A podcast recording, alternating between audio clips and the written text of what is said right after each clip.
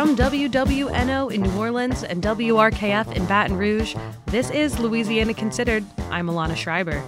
On today's show, the latest season of the NPR podcast White Lies recently debuted, and this season is all about a prison takeover in Alabama.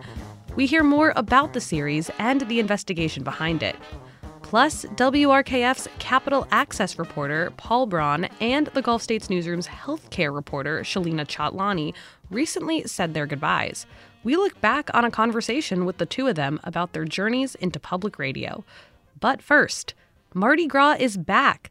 After a stay at home year in 2021 and 2022's shortened parades, crews will be rolling on their full traditional routes this year. But local businesses are still dealing with the weird, volatile, post pandemic economy. Reporter Carly Berlin has the story. An industrial sized standing mixer churns a batch of sweet smelling dough at Loretta's Authentic Pralines. It's one step in the process of crafting the season's beloved king cakes. Oh, Jerry, how many uh, cakes can you get out of one batch? Robert Harrison runs the day to day at this family business. One batch gives them 50 king cakes. They're selling more than three times as many a day, and the pace just keeps picking up the closer Fat Tuesday gets. One key ingredient that makes up a third of the recipe eggs. Well, guess what? Eggs have went up. Last time Harrison looked at an invoice from his supplier, his eyes popped his egg order cost two and a half times what it did back in 2018. The impacts of avian flu in chickens, along with inflation, have caused the price of a dozen to skyrocket. But just as high as the prices is the demand for the king cakes. There is no substitute for eggs. I mean, it is one of the most critical ingredients in a king cake for bakers everywhere.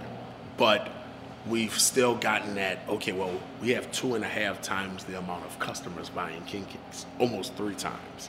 Harrison thinks it's partly because this year's the first full blown Mardi Gras since before the pandemic. And because of that, he hasn't had to raise prices. It also helps that not all the king cake staples went up. They haven't went up on the babies that go in the king cake, so that's a great thing getting those king cake babies to New Orleans, along with the beads and light up throws and all the other random trinkets you end up with by the end of Mardi Gras, that's the job of Mark Flood. He shows me some shiny necklaces with beads the size of baseballs that are flying off the shelf. These are like an ornament. They're called blow molds because they're hollow, but these are very popular. Flood is the owner of TJ's Carnival and Mardi Gras Supplies one of many local shops in the business of selling Mardi Gras stuff. And how does all this stuff get here? Slow boat from China. Yeah. That's that's about it. Everything comes from China. And getting all this here in time for Carnival hasn't gone so smoothly this year. COVID is still slowing down shipments out of China, including Flood's. They've been coming in months behind schedule, and that's left him scrambling rushing to get it unloaded and then get it on the floor and sell it. Selling product before it was here. It's that's not good. Not fun. Mm-hmm. Playing catch up. Still doing it right now. He'll be scrambling up until Fat Tuesday, which he says will be his first day off this year. In New Orleans, I'm Carly Berlin. NPR's podcast White Lies debuts their second season about Mariel Cubans who take over a prison in Talladega, Alabama. One of the hosts of the show, Chip Brantley, discovered this historic event when he found a picture of men standing on the roof of a prison asking for help. From our partners at WBHM in Alabama, Cody Short sat down with Brantley to find out more. So, Chip, take me back to you finding this picture. How did you find it, and what did you think when you first saw it? Yeah, so we were so Andy and I both teach at the University of Alabama, and for another class, we were looking through the photo archives of the Birmingham News, which came across these packets of negatives that said Cubans take over federal prison in Talladega. One said exporting Cuban. There's a little code in the top right corner that just has the year. The year, it was 1991.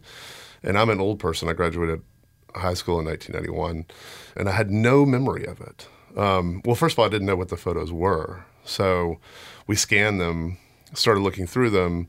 Like a lot of things, there's no, you know, the, a, a prison takeover like this, unless you're on the inside, there's not a whole lot to see until there is. But among these photos were these men on the roof, and they had these homemade signs that you could make out. One said, Pray for us. One said, uh, Please, media, justice, freedom, or death. It very quickly was revealed to us that like this was a much bigger story than just a prison takeover.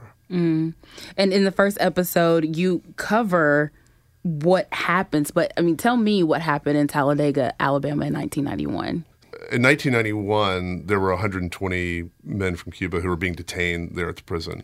And Talladega, the federal prison in Talladega, was basically the last stop for these men, many of whom had been detained for years in federal prisons as immigration detainees, not as prisoners serving a sentence, but as immigration detainees awaiting deportation.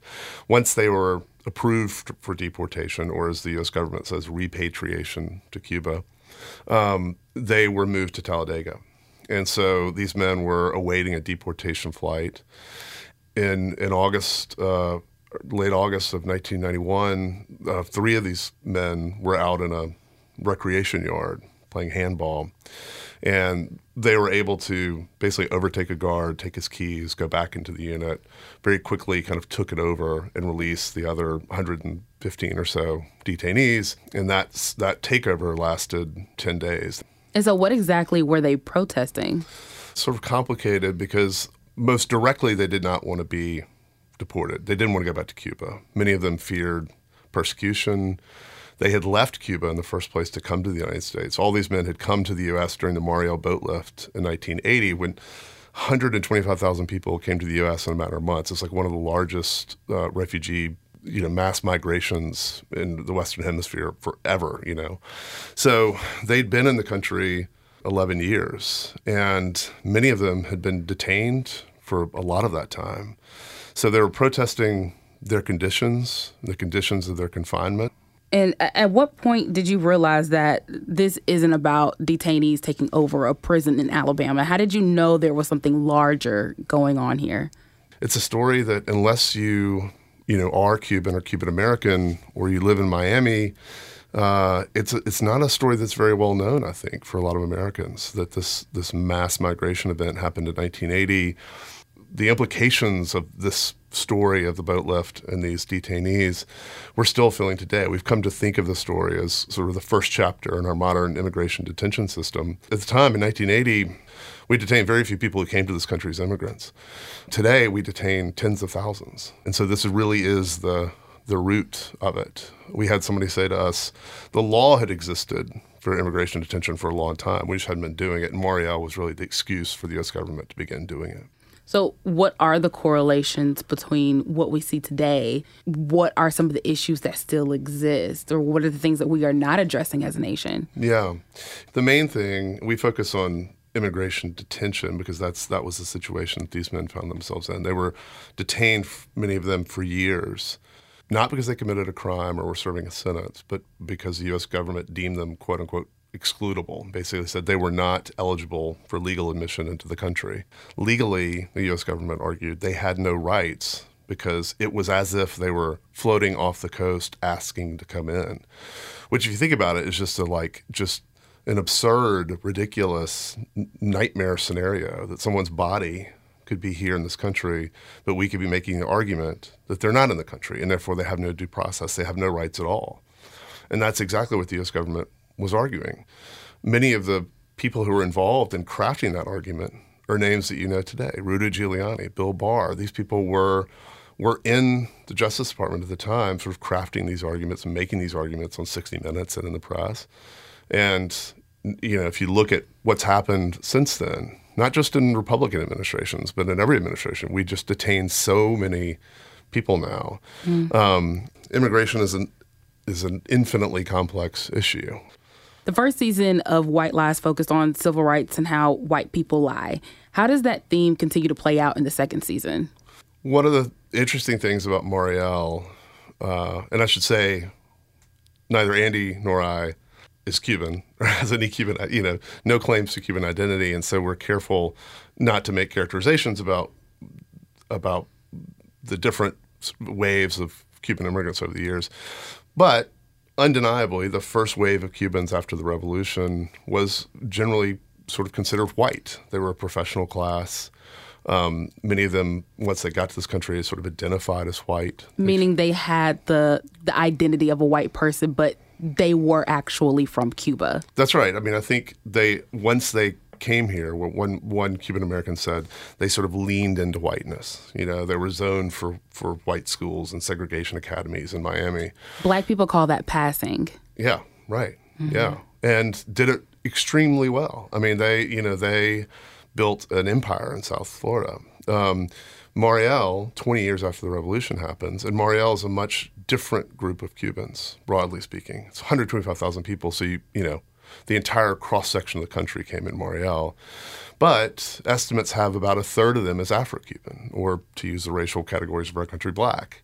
And so, what happened with this wave of, of Mariel refugees was that very quickly the the Mariel boat lift, which we get into in depth in episode two, um, very quickly that went from being called the Freedom Flotilla, you know, and being celebrated and oh, we're freeing these people from communist Cuba, to once white Americans saw images of single black men getting off of shrimp, overcrowded shrimp boats, it became something much darker, and and the the narrative about Mariel changed like that, and three years later, you have the movie Scarface, you know, which basically is about a Mariel criminal. And so this this sort of perception of criminality very quickly took hold about the Mariel boat lift, and that perception, that story that was told about Mariel Cubans, would impact these men on the roof for the 10 years they were here because they were perceived as criminals they were treated as criminals.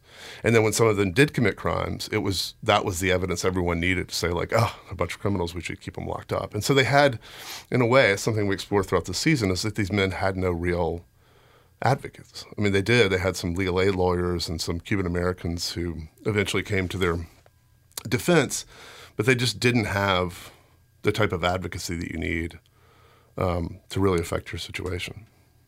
Is it safe to say that white people lied to not just other people, but to themselves to contend with their own racism? Yes. yes. I mean, I think for sure. I mean, I think that's what we explored in the first season that we explore in a slightly different way in this season. Andy and I are both white, I should say, and that we have especially felt this way with season one, but I think it's true of season two the things that white people say to each other when they're alone. I mean, we've had all sorts of people in this that we've interviewed for this season sort of talk about race in a way that felt while we are having a conversation, while we are interviewing them, it felt immaterial to the conversation. But sometimes I think white people just can't resist the, the sort of like, well, you know what I'm talking about, you know? And so I think that's one of the things that benefits us as white reporters, frankly, telling these sorts of stories is that people confide in us and, in a way that feels uh, like they're they were cons- conspirators, like co-conspirators. What surprised you most in working on this season?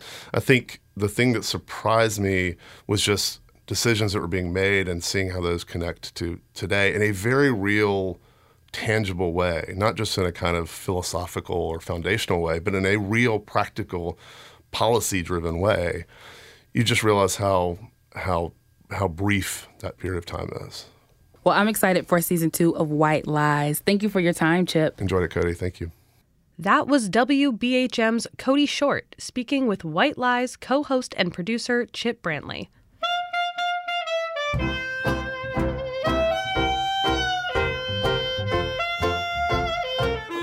From WWNO in New Orleans and WRKF in Baton Rouge, this is Louisiana Considered. I'm Alana Schreiber. It's a bittersweet time here at WWNO and WRKF as two of our reporters recently said their goodbyes.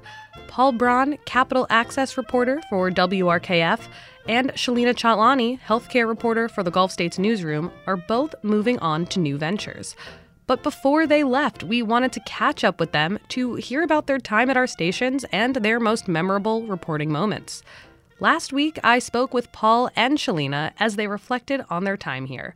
Here's that conversation. Paul, let's start with you. You were born in Baton Rouge, raised in the suburbs. WRKF has kind of been a part of your backdrop for a long time. Can you tell me a little bit about how you got into journalism and how WRKF may have played a role in that? Oh yeah, I mean, well, like you said, born in Baton Rouge, raised in Denham Springs, well within the listening area of WRKF, and WRKF was always on when I was growing up. You know, a very distinct shift in my my point of view on that. I was probably a sophomore in, in high school, and my dad was bringing me to swim practice before school one day, cold, grouchy, not into it. And um, of all things, a, a radio report, um, an interview with Benazir Bhutto, the, the former prime minister of Pakistan, came on the air. Um, and, you know, this was after she had just won re-election for a third stint and was under house arrest. And there's all this stuff going on. And like, I knew the name. I had, I had seen her picture and, and some of my textbooks. And I was hearing her from her house talking with Scott Simon. It really cut through to me in a way that that not I feel like radio is can only do. And you know, a few months later, I'd heard the news report, BBC newscast of, of reporting that she had been assassinated, you know, for her country, for her ideals, and it struck me in a way that really not a lot of journalism had really struck me before. I connected to it. I mean, hearing somebody's voice from their own home while they're going through something, it really helps you connect with people in a way that not a lot of things can. And and you know, it's at that moment whenever I heard the news report of her dying that I decided I wanted to be a journalist and do that type of work. What a meaningful and memorable moment. Shalina, I want to go to you. How did you first get into journalism and how did you find yourself specifically interested in reporting on healthcare? Well, I also grew up listening to the radio um, in my small town of Jackson, Mississippi. Um, but even when I was in high school, I started reporting for the school newspaper. And I fell in love with um, just reporting and talking to people and hearing their stories and putting it down on paper. And I took that passion with me to college at Georgetown University. I worked for this alt weekly paper called The Voice, and it was so fun. Um, and while I was there, you know, my major was science, technology, and international affairs, and my concentration was space exploration and policy. So I went to Georgetown to learn how to do, uh, how to get into space policy in the government. Um, but I loved journalism so much that I changed my career path and I wanted to become a space journalist. At the time, there were no publications available for space journalism because it wasn't really much of a thing. Um, so I did a little bit of space writing. I worked at the Air and Space Museum and I like wrote some articles about space exploration and things like that, but realized broadly I have a real passion for science reporting. So from science reporting, covering the COVID 19 pandemic later in my career and other hard science issues, I really got into healthcare and realized that healthcare reporting is a form of science reporting that really is about the people. And that's why I really fell in love with it because healthcare sort of cross you know crosses every aspect of our lives as we mentioned paul you're from baton rouge uh, from the general area shalina you're also from the gulf south from jackson mississippi I think that's really special and, and honestly not even that common these days to have reporters from the communities on which they report. So, for both of you, how do you think that your ties to this region have influenced or shaped or helped your reporting? Yeah, I mean, I think it's it's a huge part of of the work that we do, and I I won't speak for Shalina, but I feel like it goes way farther than just like knowing how to pronounce Tchoupitoulas right off the bat. Um, like it's you know, it, it colors everything that we do. You know, we spent so much time like covering natural disasters, hurricanes, things like that. And having like lived through those experiences myself growing up in like 2016 floods, it, I think it gives you a degree of empathy and an ability to relate and connect with the people you're talking to, and there and and share their stories in a way that um, can connect with with so many so many people. Um, for me, I think growing up in the South has been formative in so many different ways. Um, the first way I can think about is the fact that the South, with all of its nuance, you know, an interesting history to say the least, there's just a rich, rich tradition of storytelling um, that is honestly very unique to this region. We have a lot of great storytellers and authors that come from the Gulf South that I grew up reading, um, that I grew up really uh, connecting to, and it really fueled my passion for storytelling and for writing um, and expressing myself um, through that sort of medium. Um, in particular, because I grew up within an immigrant community in Mississippi. My parents are from India, and finding my place in Mississippi and understanding how I relate to the Southern community, a lot of that came through my passion for writing and for being involved in that rich Southern storytelling tradition. I just think this is a really special place to be a writer and to understand your place um, and how you relate to other communities in the South. We are speaking with WRKF's Capital Access reporter, Paul Braun, and the Gulf States Newsroom's healthcare reporter, Shalina Chatlani, as both of them prepare for their next adventures. Paul, you worked for WRKF for four years covering the Capitol and political news. What were some of the most memorable stories that you worked on that you're really going to take with you into uh, your next ventures? I feel like the big leveling up moment was was the start of the pandemic, and you know I think this is about the same time Shalina came on, and we had so many people coming to the newsroom, and we are growing our reporting capacity so much, and the news was so important. I mean, New Orleans was you know had the highest concentration of cases per capita in that first wave of the of COVID nineteen all of the work felt so urgent and vital and people were listening and connecting with it. And you know we were sharing it not just with folks around here but with the national audience with you know the firsthand perspective that you know only folks like on the ground in in these communities every day can share. Interestingly i think one of my favorite stories was the first story that i did for the gulf states newsroom. Um, i got here kind of in the middle of the pandemic and I, I really had to hit the ground running. At the beginning of the vaccine rollout, the strategy for giving the vaccine out was putting the vaccine in pharmacies in Louisiana. And the first thought that I had was, well, this is one of the most rural places in the country. There are some places that don't have pharmacies.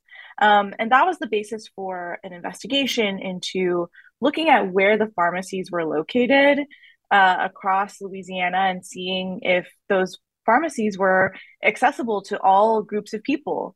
Um, and what we found in our investigation was that the majority of pharmacies um, in, in cities like Baton Rouge were located in predominantly wealthy and whiter areas, which made it difficult for lower income communities of color to get access to the vaccine. And after we released that investigation, the mayor of Baton Rouge actually responded and said that um, you know she was going to make an effort to place more vaccine in the communities that we had highlighted. That is so incredible to get that kind of response from from the mayor immediately upon your first story. Well, this has been WRKF's Capital Access reporter Paul Braun and the Gulf States Newsroom's Shalina Chatlani. Thank you both so much for joining me today and best of luck on your next adventures. Thanks. Thanks, Alana. Anytime. From WWNO in New Orleans and WRKF in Baton Rouge, you've been listening to Louisiana Considered. I'm Alana Schreiber. Thanks to our guests, WRKF's former Capital Access reporter Paul Braun and the Gulf States Newsroom's former healthcare reporter Shalina Chatlani, and co host and producer of the White Lies podcast, Chip Brantley. Our digital editor is Caitlin Umholtz, and our engineers are Garrett Pittman and Aubrey Purcell. You can listen to Louisiana Considered Monday through Friday at 12 and 7:30 p.m. It's available on Spotify, Google Play, and wherever you get your podcasts. Major support for Louisiana Considered provided by Rouse's Markets, a Louisiana shopping experience. More at rouses.com, with additional support from the Sazerac House.